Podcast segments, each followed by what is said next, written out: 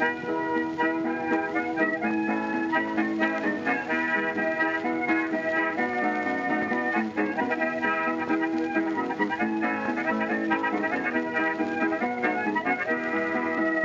everyone, and welcome to Shot Reverse Shot. I'm Matt Risby. Good evening. And joining me, as always, via the miracle of satellite technology, science created him, now Chuck Norris must destroy him. it's Ed Davis. How the devil are you, sir? I'm good. I know basically no Chuck Norris films, so I'm going to say Invasion USA. Is oh that no! tagline it's, from it's it's the most Chuck Norris sounding film ever, Silent Rage. wow, what is Which- that one about? Um, I've got no idea, but I know that science created him, and Chuck Norris must destroy him. Um, I don't. I, I think I've probably never seen a Chuck Norris film other than maybe Invasion USA and Dodgeball. Yeah, I was going to say Dodgeball is I think the only film I've ever actually seen him in. Yeah, I mean Dodgeball. The guys who made that must be kind of like you know kicking themselves now. They've had Lance Armstrong as an inspirational speaker and Chuck Norris, who I'm sure they were aware was probably a right wing nut job at the time, but uh, you know, I mean, even as an ironic figure of fun, uh, it seems a little misjudged. I I've long said, well, I say long, at least over the last couple of years, that they should re-edit. Uh, they should re-edit the Lance Armstrong scene and just replace it with whoever got his gold medals after they were taken away. Right, whoever Hmm. got his uh, wins. Um, Well, that's probably I- about twelve different people, but I think it'd be funny if they just crammed twelve people into the frame with Vince Vaughn. Yeah, it'd be like, oh, random French dude, uh, speak to me at a bar. It wouldn't make any sense because no one knows any cyclists. Anyway, that kind of uh, dodgeball related uh, fiasco aside, let's get into some news. Uh, one of our favourite TV shows, It's Always Sunny in Philadelphia, the um, ongoing disgusting series of adventures of uh, kind of degenerate bar owners in Philadelphia, um, has somehow seen it through to be renewed uh, to, what is it, 14 seasons they're going to go to? Yeah, the eleventh has just wrapped up, and they were already confirmed for twelfth. But this week, thirteen and fourteen, they were picked up for.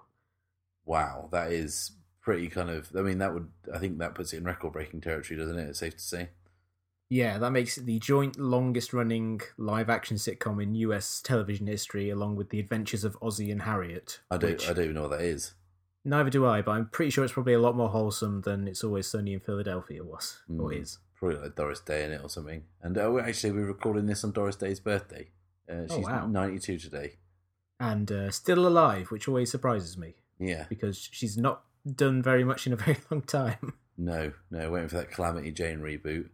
But oh, I watched Calamity Jane at Christmas. It's really fun, but then there's a really uncomfortable racist bit in the middle, uh, which is the way I'm finding a lot of old films recently. Most notably Peter Pan, which I watched for Oh, the yeah. first time, and I'm like, oh, this is a really fun film. Oh no, this is this is bad. There's some kind of making fun of genocide here. Yeah, and then you think, oh well, you know, it was the 1960s or the 50s, whatever, and then you think, oh yeah, Pan came out last year. We're making Some- the same mistakes over and over again. So, somehow we're getting worse. Mm, yeah, yeah. Um, so, what does the uh, Always Sunny renewal tell us? Uh, is there just a huge appetite for, you know, kind of hideous awfulness, or is it just uh, those guys are having just too much fun to stop? I, I think it definitely is. It has to be because they seriously enjoy doing it because those guys have such huge control over the production of the show and the the writing and everything, and uh, it really is dependent on them wanting to continue doing it. Uh, so obviously they they have more ideas for how to horribly treat cricket.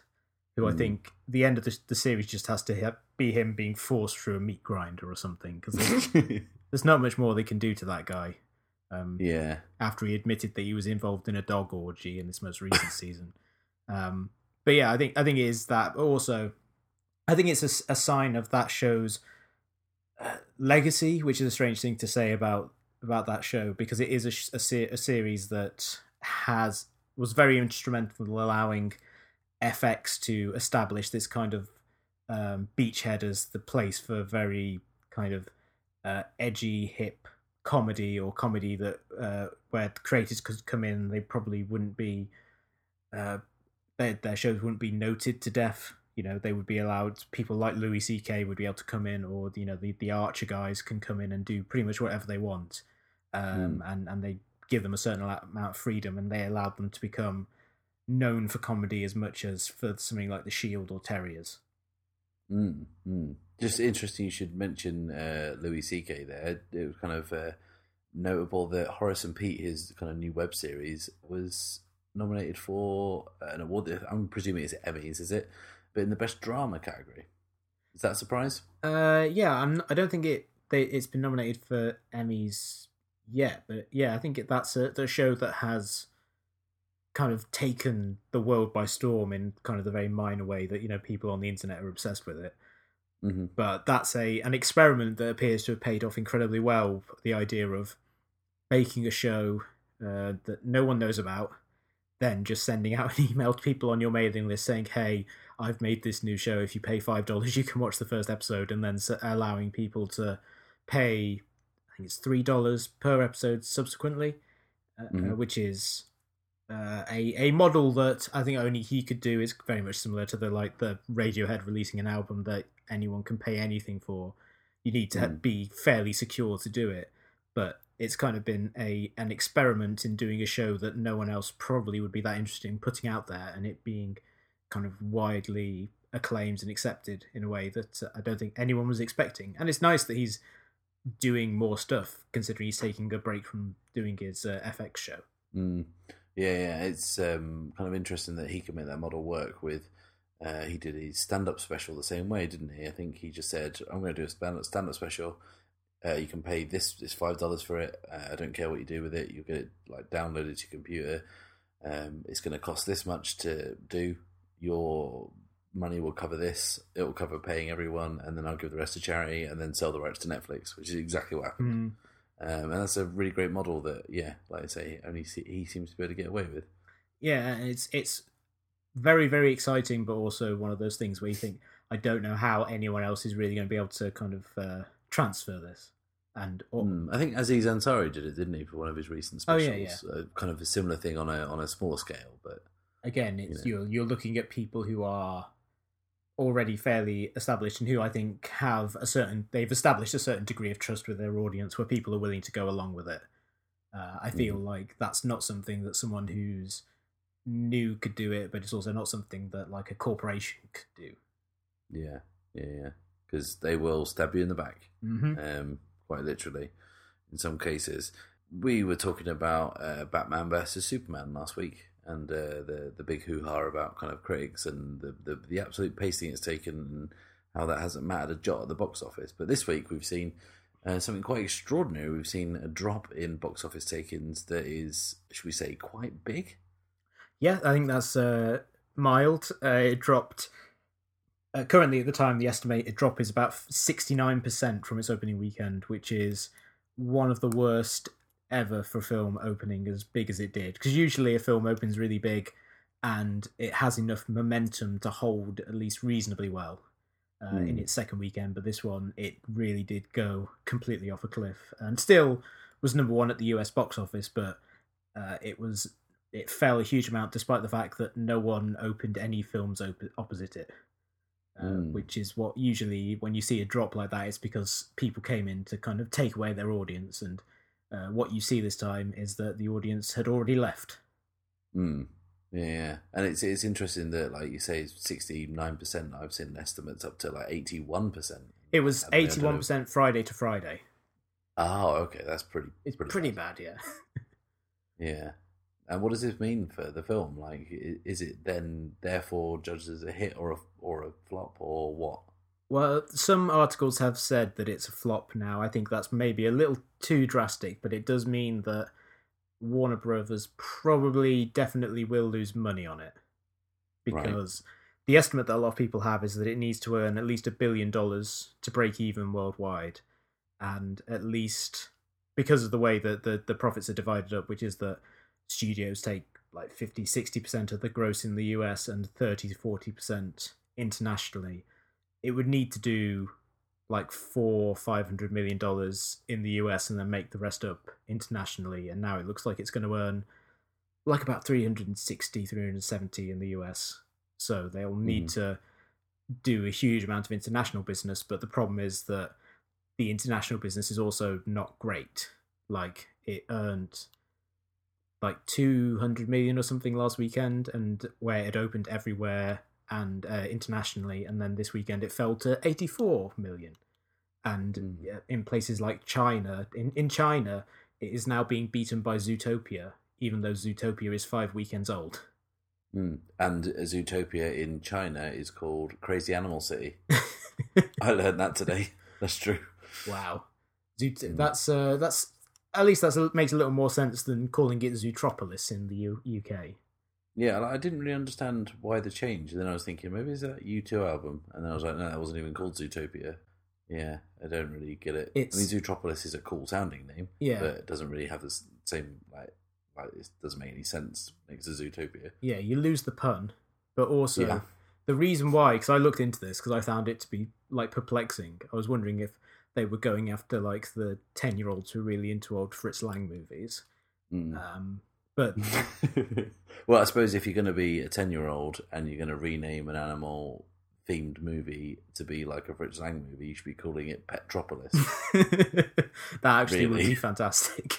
Uh, Mm. But then people think it's about like an, a gas guzzling city. Um, yeah, Uh, yeah, I guess so. But the reason why it's so utterly mundane is that apparently there's a Danish zoo called Zootopia, and they have the rights, so it affects its release in only the UK. um, wow.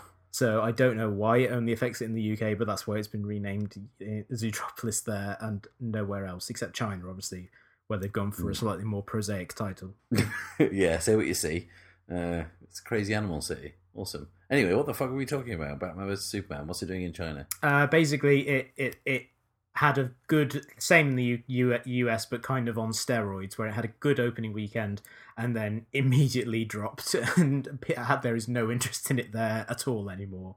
Partly because audiences there don't care for it, but also because uh, the Chinese distributors opened lots of you know local films opposite opposite it, and that's where most of the interest with the audience in China is is with Chinese movies as opposed to Hollywood fare, which is very strictly controlled over there. Mm, mm, fair, and for good reason. It's uh, it's a disgusting substance, and uh, you uh, shouldn't mess around with it. The last bit of news we have this week is uh, something that I found quite interesting.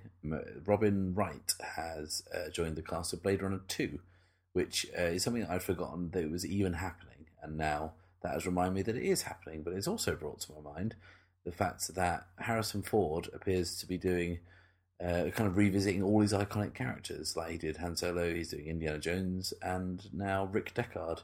Um, and I kind of just wondered what that's all about. Is it? Is it? The, I saw someone on uh, Twitter refer to it as his kind of victory lap.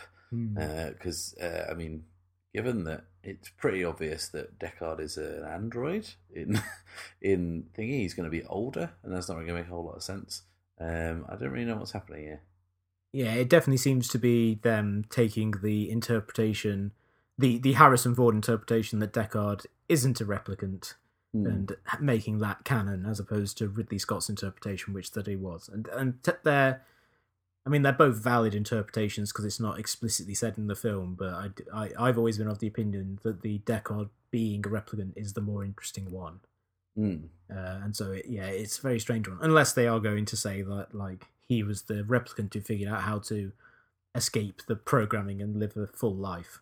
But and grow older. yeah, he decided to ruin it for himself by allowing him to live forever, but also he would age like a human as opposed to just being an immortal. Yeah, maybe he got more grey hair and Yeah. like old looking as the new software updates came in. Yeah, I mean that's Apple for you. I think it, it is at least partly because uh, since the Kingdom of the Crystal Skull came out, and even for a few years before then, his career has mainly consisted of him being in films that don't do very well. You've got things like Extraordinary Measures, Morning Glory, The Expendables three, I think, one of them. And Mm. yeah, he's basically not had a hugely successful run. And I think maybe he's reaching the point where he thinks, I want to be in films that people actually see again, and I want to get big paychecks. Uh, hmm which I think is is like fair enough. He's done enough to to earn it, and uh, I personally am really looking forward to Two Wit, Two Ness. Mm. yeah, yeah. I think um, he definitely should revisit the Mosquito Coast. Um, that's one of his that I uh, that I greatly enjoyed. Even more And- American graffiti. Yep, that would be uh, a decent one. What really lies beneath that could that could work out. But like, yeah, I'm just kind of like, he, he seems to be like making hay while the sun shines. Uh, it seems to be, and fair play to him. I guess he's Harrison Ford. He can do what the hell he likes. yeah, he's just appeared in one of the most successful films of all time, uh, well into his seventies. So I think he's allowed to kind of rest on his laurels a bit. Mm, mm, yeah, yeah, yeah. What is the main topic of conversation this week, Ed? We are talking about true crime. Mm, and we're talking about it for a particular reason. Is because uh, Serial season two has just ended this week. Uh, we'll be talking about the uh, ins and outs of season season two. So if you haven't listened to all of that, please do catch up before you listen to this. Um, but first, I want to kind of get into the the, the kind of the uh, the kind of argument about what is true crime. Uh, like, where does true crime begin and documentary end? Yeah, well, I think true crime, you kind of have to go into the, the realm of literature. True crime books are obviously kind of a genre that's been around for a very long time, and it's kind of, in a sense, it kind of grows out of exploitation, kind of tabloid journalism, in a sense, uh, in a sense, taking kind of very lurid tales and retelling them in such a way that uh, people can kind of, you know, get a vicarious thrill out of reading about horrible deaths and murders and such. And I think that uh, there are lots of true crime documentaries. Uh, I think uh, the, the the way the point at which they demarcate is that true crime, I think in general, are seen as more as ones that deal with very specific cases, and in some cases, uh, in some instances, they will have kind of um, activist qualities to them in the sense that you will get films where they look at a or TV series where they look at a very specific case and then use that to make broader points about, say, the American justice system. Mm. I suppose the the poster boy for this kind of thing would be something like the Thin Blue Line, which is uh, a documentary uh, from the late seventies, early eighties, Uh, uh, yeah, mid eighties. yeah, the, the mid to late eighties. Yeah. Okay. Cool. Um, just out by a decade there. It's fine. Well, that's when the crime Um, happened. Yeah. yeah. That's what I was thinking of. Uh, but you know, it's a d- documentary uh, about crime that was committed, and they put the wrong guy away, and through kind of various retellings of the story, and they managed to find the guy who actually did it, which is kind of amazing. And that's the film that kind of well popularized it, I guess. But I mean, there's obviously stuff before that, but that's the the, the kind of big one that I can think of.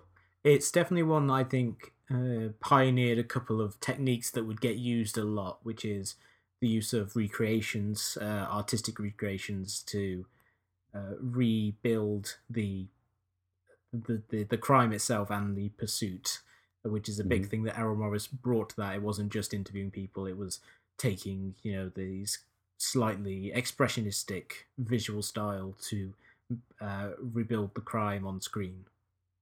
Mm, mm. Um, and yeah, those kind of things have been kind of they echo down the ages, and we still see them used today. But uh, let's get into Serial. Uh, Serial was, uh, for those who don't know, uh, you should know, it's a very very popular podcast, probably the most popular one ever. Is that right? It's definitely up there. Uh, it's certainly, I think, the one that for a lot of people is their first podcast. You know, I think Mm. for a lot of people, you know, I've been listening to podcasts since 2008, I think, or 2007. But a lot of people, for for a lot of people, they didn't really know what a podcast was until a couple of years ago, and and Serial was the one that really kind of became a cross kind of cultural event to the extent that like they had parodies of it on Saturday Night Live and on you know various internet sketch groups kind of making fun of it, which I think denotes a level of kind of cross cultural appeal that you don't get from say um, WTF. Mm. For those of you who don't know, uh, Serial tells one story per season uh, and does it week by week uh, with the presenter Sarah Koenig, who kind of gives an overview at the start and then uh, kind of dispenses the details in uh, kind of like methadone uh, quantities uh, to hook you in. The first season was uh, hugely successful, um, which was about a murder case in Baltimore, the murder of a young girl called uh, Hae uh, and the imprisonment of her boyfriend, a guy called Adnan Syed, um, who was put away on what appears on the surface as incredibly thin evidence Um, but there are way more questions about the case than answers. And the amazing thing about Serial is that halfway through, uh, the huge audience promptly attempted to solve the crime themselves. And uh, obviously, with varying degrees of success and crazy theories floating around everywhere. Um, it was ultimately, even though uh, by the end of the season the, the boyfriend is still in jail, but there is now kind of appeals happening. Um, it was a kind of like a hugely momentous crossover thing, and it was uh, provided a lot of uh, hate the phrase water cooler moments where you know you would go and kind of you meet people and you say, "Oh, have you heard the latest serial yet? Are you up to date with serial?" And uh, that was kind of pretty unheard of for a podcast. Yeah, uh, the Christmas after the last episode aired of the first uh, the first season, I was back in the UK. I was staying with friends up in the Lake District, and uh, we all went out for a, a, long walk one day around New Year's, and there, there just erupted a kind of a, a susurrus of conversation where everyone was talking about it, where all of these people had started listening to it and were saying, you know, did you think he really did it? Do you think he did it, or do you think he's innocent? And it was like for hour, hours of conversation just about that and that was a thing where that had never ever happened before with me and, and podcasts you know i would have like me and you would talk about specific bits from comedy bang bang or whatever mm. but it was never like something where a group of people could have a sustained discussion about a, a podcast it definitely felt like even though the, the form had been around for a while i mean our we predate serial, you know. so it's yeah. like it's not. It definitely isn't the first podcast, and there were like thousands upon thousands of them that already existed before then. It definitely felt like the one that really broke through in a major way. Mm. And this season, uh, season two, um, was no less fascinating, um, but has uh, suffered from, should we call it, uh, difficult second album syndrome in that like before it really started, it was on a hiding to nothing because no matter what they did, um, it was going to be a tough act to follow the first season.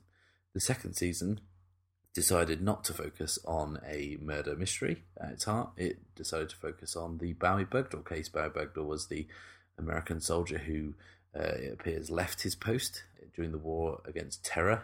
Don't know how that's going. Uh, in Afghanistan, he just kind of wandered off the base and was held by the Taliban for five years. And was uh, promptly returned in exchange for five prisoners from Guantanamo Bay, um, which uh, the surface is the details that everyone knows, but uh, over the course of the last uh, 10 episodes of, of, of, Serial, season two, we have found out there is a little bit more to it than that, and there are kind of uh, uh, corridors of power and weird things going on above everyone's head that everyone is kind of completely unaware of. What did you think to season two, Ed? Because uh, it's been perceived by many as a disappointment, but also by many as, regardless of how you feel about it, an outstanding piece of journalism. Yeah, I kind of feel that it is better journalistically than season one. I did enjoy season one a lot, and I did like the. the I, I feel like it was a great use of the podcast format, which is where you take, like you say, you take a story and you pass it out week to week, and that is very enticing and engaging. And usually when, and also the fact that the show was being made as it was uh, being released, so that you could get that level of of involvement from people. It wasn't like you know when they make a TV series like something like The Staircase, where the show is already made by the time it airs. You know, you, people can't get involved and uh, go on Reddit. Obviously, they couldn't because it was made in like the early two thousands. But you know, that it, it definitely felt like a hybrid of a very familiar form uh, in a new medium, and so that was very impressive. But it wasn't. It, there, there, you you did get a sense that there wasn't a huge amount of uh, kind of uh, journalistic rigor to it, or, or, there wasn't as much resources behind it as perhaps you would have like liked to have seen because it was a new venture. Whereas this one is very successful, so the team's bigger, as as evidenced by the the sheer number of people that Sarah Koenig listed at the end of the final episode. Uh, and it was co-produced by Annapurna Pictures, who is uh, Megan Ellison's company, um, which uh, was kind of a fascinating partnership to see happen. Uh, but I think that it was it, they took a story that was inherently less e- easy to summarize than the Adnan Syed one, something that was very politically charged and they kind of really delved into every possible kind of nook and cranny of it. And I feel like they kind of doubled down on the the the difficulty of the second season by tackling something that is incredibly amorphous and ambitious and inherently less satisfying to an audience, but still kind of persevering and delivering something that I found like really fascinating because it touches on so many different elements of uh, of the war on terror, but also the very fractious political situation in the United States. Mm. Yeah, it's it's something that like if you summarize the first season, it is a very simple story of who killed Hae, or did Adnan kill Hae, and that's the the the question that it attempts to answer. Whereas season two is uh, first of all you get over the fact that they we have taped conversation with Bergdahl, which is um, you know a coup in itself, Hmm. um, and then we get the the question for the first few episodes: why did he leave the base? Then we were like, once you you kind of Bo disappears from the story in the middle, uh, it becomes you know what were we doing there? Uh, why did we release these prisoners? Um, what on earth? Uh, who does anyone know what this war is about? Ultimately, Hmm. is what it boils down to, and uh, the answers are, whilst never uh, kind of hundred percent certain, uh, it does ask the questions that um, I kind of never really thought about. That like you, you hear high-ranking officers uh, talking on the podcast openly about how you know they started a war in a country where it was already been at war constantly. There are like twenty different wars going on at the same time, and theirs was just a minor kind of incursion, like to everyone else who was fighting, and it was kind of crazy the way that like this whole geopolitical thing is kind of covered in such detail by the show, but also I still am not really any closer to understanding it. Yeah, I think that that points to the uh, the like I say the ambition of it all to tackle something that is a difficult situation that very few people in the world actually do understand, because you are talking about a country that is divided by all these different tribal loyalties. Uh, you know, this is one of the many reasons why the whole situation there has been such an un- ungodly mess for more than a decade with the, the you know the American military and the the British military and all of the people, the agents going in there not really understanding who all these people are, who hates who, who can you trust, and that providing this kind of uh, incredibly difficult backdrop into which you know one soldier decides to take and a, a incredibly ill-advised action, uh, which then kind of uh, reverberates out in ways that are kind of hard to track and hard to quantify. What was also notable about this second season is the level of access uh, Hmm. that Koenig and her team were were kind of uh, uh, able to bring to it. I mean, obviously Mark Boal, the the guy who he wrote the Hurt Locker, didn't he? I think. Yeah, and I think he I think he also wrote Zero Dark Thirty. Ah, okay, cool. Uh, he'd obviously already recorded some interviews with Bergdahl, but I think obviously the success of the first season had opened quite a few doors uh, to them. Yeah, definitely. It's the sort of thing that you they they absolutely couldn't have tackled as their first as their first season. They needed the uh, the success of the kind of the smaller, more focused story to allow them the resources and the time and the kind of the audience um, trust really to to do that because I do feel like the model of serial does demand a lot from an audience where they are willing to follow this story wherever it will go uh, for, for for months at a time, uh, knowing as well to some extent that even Sarah Koenig herself doesn't really know where it's going to go. She didn't really know. She admitted that she didn't really know where the the Adnan Syed story was going to go. She at, at you know they they changed the production of the second se- season when it became apparent that they were getting more material than they knew what to do with. So they switched from a weekly to a fortnightly schedule. So that, you know you have to go in as, uh, with a certain amount of trust that this show will uh, kind of reward you for your time, uh, which is a lot to ask from an audience. But I do feel it's something that uh, they earned with the first season, and that's why they felt they could go really big this time around.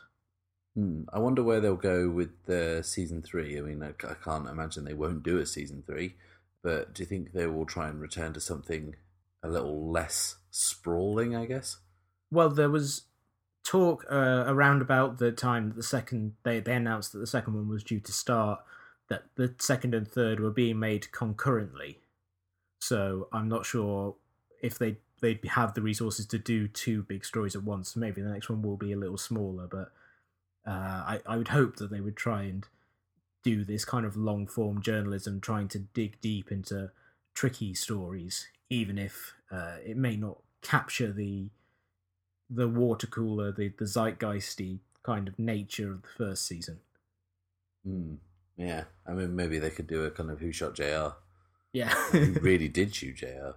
Um, but it's it's fascinating that like Serial has been very successful, but the other kind of true crime, I guess, uh, kind of cultural artifact that's been uh, a hot topic around uh, this year has been Making a Murderer, the Netflix mm. original series, um, which is kind of extraordinary um, and does a very very similar thing to the first season of Serial, which is uh, explore um, what appears to be a case of uh, wrongful conviction uh, well, it definitely is a case of wrong, wrong, wrongful conviction in the first sense, but then also might turn into a second one. Um, and that has been immensely successful. Yeah, that is a show that was picked up by Netflix. That was produced by these two these two female filmmakers who were living in New York, and then they saw a news story about this guy Steven Avery who had been wrongfully convicted of uh, rape and sexual assault in the 1980s and then spent 18 years in prison uh, and then came out and then started suing the uh, Manitowoc uh, Police Department in Wisconsin and then is accused of murder. Uh, and then they up sticks and moved to Wisconsin and followed this case for the better part of a decade. Uh, and then assembled it all and then gave it to Netflix. And Netflix said, "Oh yeah, we'll we'll put this out as a TV show." which is uh, incredible uh, for them that it all paid off the, the 10 years or so that they up uh, they completely changed their lives in order to follow the story but also you know did make for like serial kind of real water cooler television where people were watching it all at the same time more or less and then discussing it kind of kind of in fevered tones about you know again the question of did he really do it you know that sort of thing uh, which is mm. a, a, kind of a hard thing to to get that level of buzz and engagement from an audience. Mm. And it's it's weird as well because like, I mean I know kind of dozens of people have watched it now. Uh, I'm sure we all do, and it's a very interesting kind of idea that TV show can kind of uh, expose the legal system's flaws or expose what appears to be kind of incompetence or uh, conspiracy amongst uh, law enforcement, but also uh, weirdly uh, kind of invites uh, trial by audience because mm. the very first question that most people ask you is, you know, do you think he did it? Yeah, I think that that is something that you get in a lot with with with true crime stories. Any kind of high profile crime story that uh, invites that. I think that's one of the reasons why the People versus O.J. Simpson has been such a big success. Is that even though that is a case that is uh, more than 20 years old and is one of the most high profile cases in you know american uh, judicial history because it was broadcast to the entire country and was watched by millions upon millions of people there is still that question you know did he really kill his wife and, and ron goldman you know that is something that uh, you know kind of still gives people a charge and you know kind of spurs debate and discussion.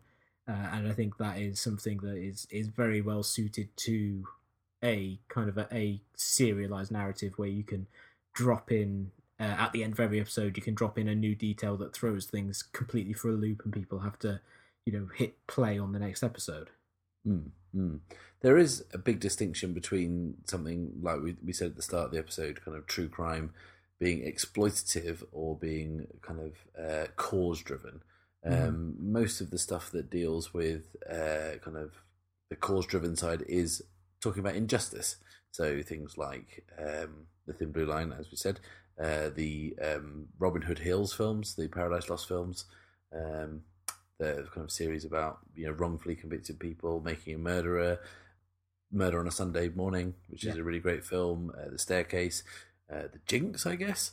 Um, yes, is an interesting case. Uh, they are polar opposites to you know what you might see on crime TV uh, on the kind of the lower reaches of your cable box. You know the kind of the Dharma files and uh, you know, kind of inside the mind of Ed Gein and all that kind of shit. Yeah, or something that I because I was trying to think of examples of of documentaries that I would consider to be true crime and exploitative would be something like The Imposter, which Mm. is a documentary that I actually do quite like, and I do think is a very exceptionally well put together piece of work. But that is a case where the filmmakers take this incredible and crazy story of a uh, is he Spanish or French? He's a French guy. French guy who was uh, clearly uh, in his teens being taken in by a Texas family pretending to be their lost kind of child who was meant to be like 11 or 12 or something. Uh, Mm. And is taking like an insane story and exploring all the details of it. But it's not really, you know, it's not making a broader case about like the US foster system or something. It is very much taking saying, hey, this is an insane thing that happened. Uh, and then giving you all of the details. Whereas the the sort of things that we've mentioned already, uh, something like uh, making of a murderer, making a murderer. The the the over kind of whelming point of that is to point out the flaws in the American justice system that would allow for you know terrible evidence to be presented, possible corruption to take place and not be not be discovered or to be discovered and to be ignored uh, and and that case you are part of it is you know wanting to get people engaged and to provide people with the the thrill that they need to keep watching but part of it is to just raise these very kind of pointed questions saying you know if this could happen to this guy how many wrongful convictions uh, are there out there Mm. Yeah, I mean that's I, I can't remember what the diction, uh, the uh, documentary we saw at Fest a couple of years ago was, but it was about um, privatized prisons and about how um, you know there are mandatory sentences for what appear to be very lenient crimes. Um, and with when you've got privatized prisons and, and towns that grow up around prisons, you need prisoners to Mm. kind of keep them profitable, I guess. And if you think about the evidence that Adnan Syed and, and Steven Avery were put away on, yeah, that's sure. I'm sure that's just the tip of a very awful iceberg that Or if you- kind of rotten to its core. Mm, or if you look at the case of in the Thin Blue Line, the fact that the police, uh, that in that case, a policeman had been murdered and they needed to have someone because it looked very bad for the department to have a police killer out in the world, uh, and they just basically went for the guy that best fit, you know, what they thought that someone could be and who they felt they could convict Mm. uh, and how the justice is not as impartial as people would want it to be, and how impartial as it should be for you know a civilized society to function. Mm, yeah, yeah, and like for all the debates about whether the people in Serial season one or Making a Murderer did or didn't do the crime, the thing that is very obviously presented from the documentaries, no matter how biased they may appear or one-sided they may appear, is that they these people certainly didn't do the crimes as the prosecution said they did. Yeah, that, and that they were not given a fair trial. Mm. Yeah, yeah, absolutely. But then it was, I think that was probably the worst moment of Serial when Sarah Koenig meets with a detective, I think, and she says, you know, what do you think of the evidence in this case? And he's like, mm, it's pretty strong to me. I'm like, Mm. what? And I was like, well, he must have put away people on, well, he must have kind of, you know, brought cases that were based on considerably less, Yeah, which is terrifying. yeah, it is. It, but I think that's it's not something that I think is should be surprising to people. Uh, but I think the fact that it is points out the need for these kind of slightly sensationalized uh, stories that are able to just kind of say, "Hey, this is a thing that maybe you've forgotten about." That Mm. you do need things like the Innocence Project to go out there and to kind of work with people to try and you know hold people accountable for convictions that maybe are not on the up and up. Especially in a situation like like you say where you have a uh, industrialized prison system a privatized prison system where you know you need to have you know you need to have bodies going into the prisons. Because if you don't have that then you don't have then people lose money. Uh, and that's uh, something you can't have in capitalism Mm. Yeah, yeah. Capitalism is ruins everything. Mm. That's what we've learned. Why do you think that there is uh, such a kind of a glut of these true crime things coming, and it's really only been in the last year or so since kind of Serial and the Jinx were at the vanguard of that. Why do you think that is it suddenly this has all come out? Is it because Serial was very successful and now you're seeing a lot of things over rushed in production, or like I imagine making the murderer was making a murderer was sat around at Netflix for a while, um, and then they decided to put it out in the wake of Serial, or, or do you think there's just suddenly some kind of uh, some kind of cultural need for this stuff? I think it is something that has existed. Obviously, it's existed for a very long time, and the the true crime market is kind of always thriving because there are always hundreds new titles being released. There are always dozens more kind of lurid front covers in bookshops. Uh, just kind of like pictures of uh, incredibly kind of uh, bloody typefaces and things like that, or very hard looking men just kind of sitting on the front cover but I feel like something like Serial, which was you know has the kind of uh, this American Life stamp of approval because it's a spin off of that. It has the uh, national raid, the the kind of public radio kind of dulcet tones of Sarah Koenig. It lends a level of credibility to it and a level of, uh, to an extent, prestige that I think the other kind of true crime literature, but also true crime shows, the sort of things that get played on like network television at like 10 p.m. at night, and you know they kind of like she was a a beautiful young bride who went out for a walk and she never came back. You know, something that it, it takes what is something that people you know would watch and maybe be slightly ashamed about it, and then presents it in a way where they can actually talk about it at dinner parties.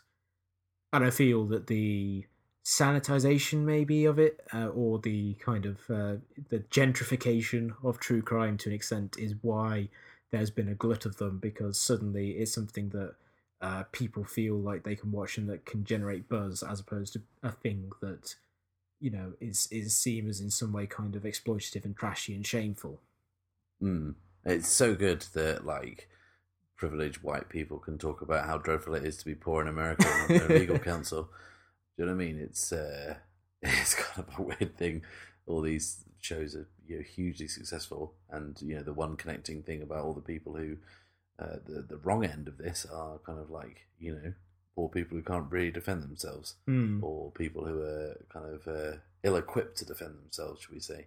Um, but then I suppose at the other end of the spectrum, there's the Jinx, where it's uh, bringing down some some rich white dude.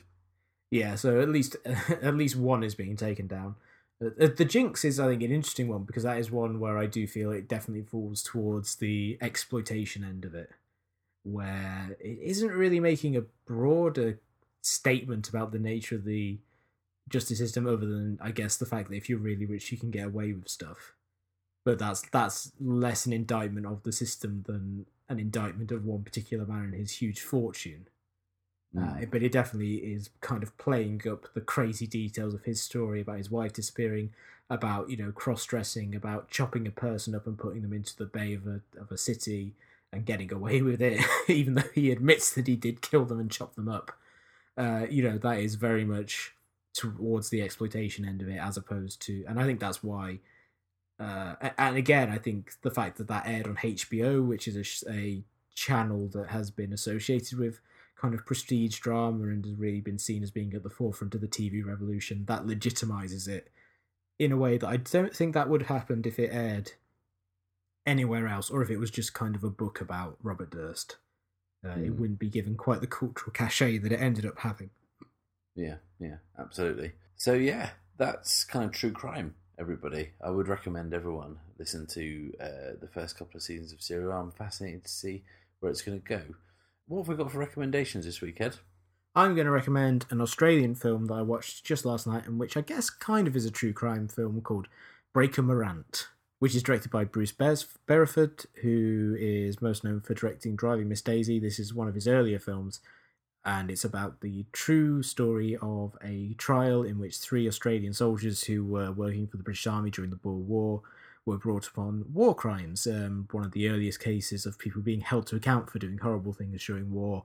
In this case, the murder of uh, the execution of uh, Boer soldier, soldiers and a uh, German missionary, and the film is a recreation of the trial and the various ins and out of the discussion and the debate, which is essentially saying that this crime is a thing that happened. These men were involved in the deaths of these men, and but the real question is, how can this be judged to be an immoral thing to do when you're talking about a conflict in which the British Army sanctioned the creation of concentration camps and who kind of sanctioned widespread destruction and death in other areas. And in that respect, it is kind of like something like Kubrick's uh, Paths of Glory, which is another great film, but uh, it's a very, very entertaining film as well because um, I've long held that the courtroom drama is one of the sturdier genres. It's very easy to make a good one uh, and very hard to kind of go to either end of the extreme with it, but this is, is one of the best I've seen, in part because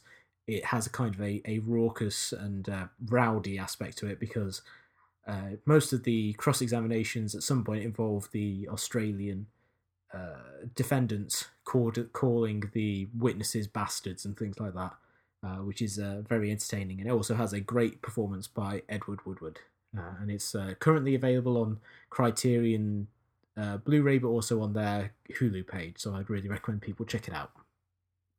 I think I've seen too much Game of Thrones now that if I was ever in a courtroom situation, I would just stop the deliberations and demand trial by combat,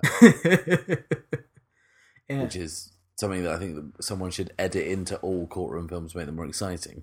Well, one of the things that's fun about Breaker Morant is at one point because it's it's being it's taking place in a military base. At one point, they are attacked by uh, Boer um, raiders, and because they need every available hand, they let the soldiers out and give them machine guns in order to help defend the base. And I was thinking, you know what, the verdict could really use kind of a gun battle to break out in which Paul Newman uh, gets to just kind of, and the, the representatives of the Catholic hospital just start kind of trading shots with each other. Mm. Yeah, yeah. I can't think of uh, legal drama, courtroom dramas, without thinking of the rural juror from from Thirty Rock. Yeah, I just can't do it. Anyway, my recommendation uh, this week is uh, very much in the true crime realm, and it's a book called uh, Homicide: A Year on the Killing Streets, which, for those of you who don't know, uh, was a book written by Baltimore Sun uh, journalist David Simon, who went on to create the TV show Homicide: Life on the Street, based in part on this book uh, but also things like The Wire and Generation Kill and Treme and lots of other good things. Um, we like him a lot and we've gone on about it a lot. But this book is incredible. He takes a sabbatical from his job as a newspaperman and uh, the the homicide department of the Baltimore Police, for some reason, let him hang out with them for a year. And when I say hang out, I mean he is in the homicide department. He uh, goes on kind of uh, calls with the cops. He ride, rides out and just kind of looks at bodies and tries to kind of watch these guys solve crimes, but also lift the lid on what you know David Simon likes to talk about the the kind of forgotten underclass of American life, people who have been forgotten about and are just kind of left to kill each other. And this is kind of a terrifying look at a city that has 300 plus murders a year, which is an insane figure. Um, and that this was kind of uh, this year that he writes about was kind of the kind of a very crest of a heat wave where the murder rate just spiked ridiculously. I think it kind of pushes 350, 360, which is you know nearly a murder a day, which is kind of crazy. And we're talking uh, kind of pretty much all uh, young black males, and it's just kind of a horrifying, scathing indictment of of kind of uh, American domestic uh, policy and the failure of the war on drugs, which is something that he explores at greater length in in things like The Wire. But it's a good primer for anyone who wants to read or anyone wants to watch The Wire because there's so many tiny little bits of authentic detail that appear in The Wire and, and that are kind of from the book. Like you'll find out why they cut people's ties off uh, while they're asleep, or like you know what a, a, red ball red ball murder is, and what a black ball murder is, and what a stone cold stone cold who done it is. And there's lots of this kind of terminology, but also behind that is a, is a kind of a human story, kind of these hard men that he follows around who do an incredibly uh, traumatic job, and the kind of the humor that they have to have to kind of keep it together, but also it kind of captures these men at like their lowest points where you know certain cases just kind of break them emotionally, and also kind of has this this kind of famous murder in the middle of the book called the the the Angel of Lexington Avenue, which is the the uh, kind of murder of a young girl um, and the kind of year long investigation to find out who done it, and it's uh, it's an incredible book, um, which kind of uh, really does kind of scale the emotional highs and kind of devastating lows um, that true crime and I guess documentary and fiction, I guess, uh, non-fiction can can do.